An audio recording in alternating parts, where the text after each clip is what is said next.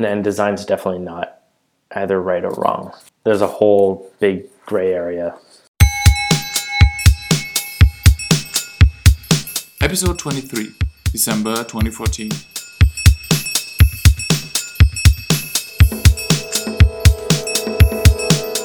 In this episode, Scott Savarie talks about why web designers should be able to code, how to improve as a designer. He talks about frequent feedback and the apprenticeship model.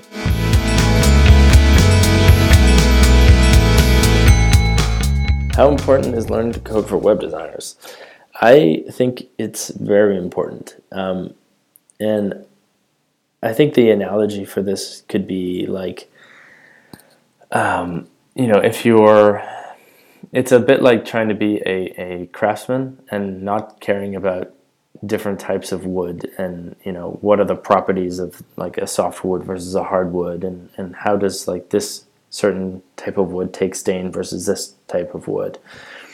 Um, you know, how's it going to expand and shrink in hot and cold weather, moist versus dry environments? Um, it's, it, I think you have to understand the material that you're you're working with, you know, and um, it, like apart from that, it just it allows you to work so much faster. Um, you know, especially when you're working in like a responsive web design, which I mean, largely most web projects these days like should or are um, responsive websites.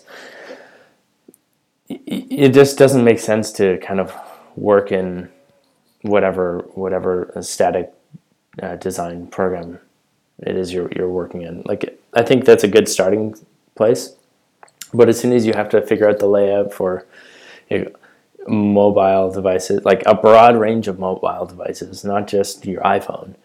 Um, you know, broad range of tablets, a broad range of smaller computer screens, w- wider computer screens. Um, it's so much easier to do this once you you know learn a bit of CSS, learn a bit of HTML, and just um, code this up, code up your designs.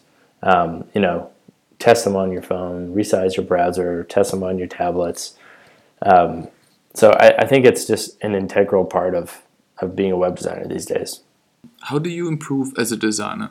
Yeah, I think the best way to improve is as a designer, especially like um, a young designer, maybe with with not too much experience, is to just dive very deeply into that world, um, and not just graphic design, but you know, architecture, interior design, fashion design, industrial design. Um, you know, there are kind of great books to read, great documentaries, um, and you know, just kind of surround yourself with with good design um, in whatever format that may be. So, but how do you improve today as a designer? Yeah, that's a good question. Maybe I stopped improving.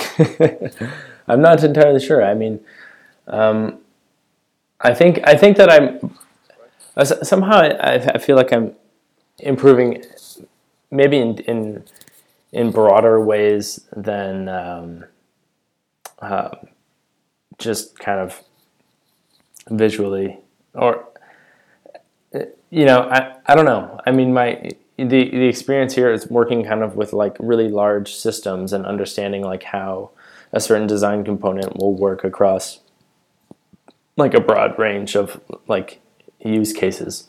Um, so at some point i mean just work experience is kind of i think what's what's really bringing me forward um, but actually one of the uh, one of the other things that that has been really helpful for me this year, which I've noticed, um, is I've become much much much more proactive about getting feedback from other designers. I think one of the most important things is just um, being open to to receiving feedback. Um, so one of the things that I've started doing a lot um, with this new job at Facebook is um, critiques. So we get in a room and you know there's uh, five or ten of us, all designers, and we you know we put our work up uh, on a projector or on the screen, and we sit around and, and critique each other's work. Um, and this has been like insanely helpful. Um, can't understand why I never did this previously. Um, you know, at other companies or or even really in school, like we we would do it, but not really, or like you know, not not enough. Um, and so you know, very often um, someone you know brings up things that you never even thought about, or like you know why why are you doing it like this? You know, can you explain can you explain your decision making behind uh, X? And you kind of it you know forces you to just you know broaden your horizon and think a little bit differently about your work. Um, another one of the um, things that I've started doing a lot is um, just iterating like crazy on whatever it is I'm working on. So I never used to, um, I never really used to, to do lots of iterations. I would work on something for, you know, a couple hours, like whether it's a home, a home page for a website or some screen for an app. And uh, after it was done, I would look at it and say, oh my God, this, you know, this is perfect. And uh, now my process for that is like so much different where I, I I do like 30 versions of something and I and then I kind of look at them all and I say okay well like well this this is better about this one and you know this solves that problem better. Um, you know maybe let's like weed out the bad ones. And then you know kind of try to narrow it down myself a bit and then go to you know do a critique with some other designers and ask people for feedback. Um, even if it's not a formal critique you know um, and and even if it's not someone you work with like i think just nagging people for feedback and bugging them and telling you know asking them hey can you can you look at this? Can you pick it apart? Tell me what's wrong. Tell me what's right. Um, because like people don't want to give. People people are i think slightly uncomfortable with the idea of, of doing this when you're not really begging for it. Um, you know no one wants to just go up to, to anyone and say hey this is shitty. This doesn't work well why did you do that like this? But if you really ask them and you and you tell them that you want feedback, um, I think people are willing to give it, and and it's only going to kind of broaden your horizons and, and expand your your thinking. You know, I think if I, uh, for example, if I, you know, went back to Eden Spiekermann or something, this would be something I would try and try and do. Um, is force us to get into a room once a week and critique what each other are working on. Yeah, and they also seem open to new processes, right? Um, whatever gets the job done better, um, they seem to incorporate. Yeah, absolutely. I think they, for example, I think that a place like Eden Spiekermann, they would be super open to it.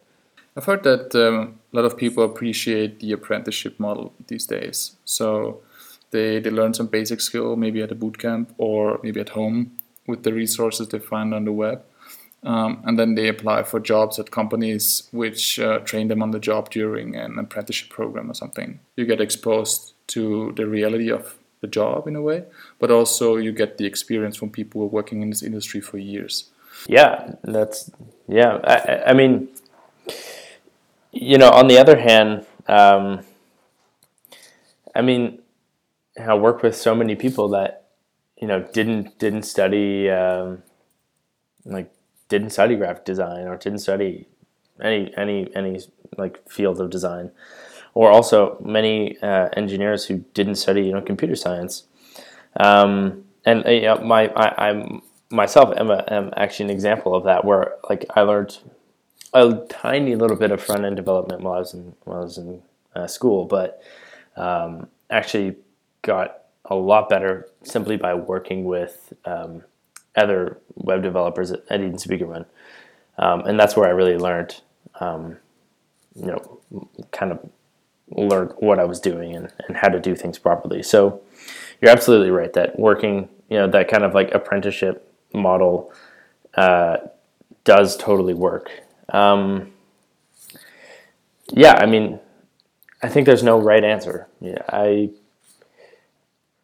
somehow feel as though um, education, maybe paired with an internship, uh, is kind of the best way to go for like long term.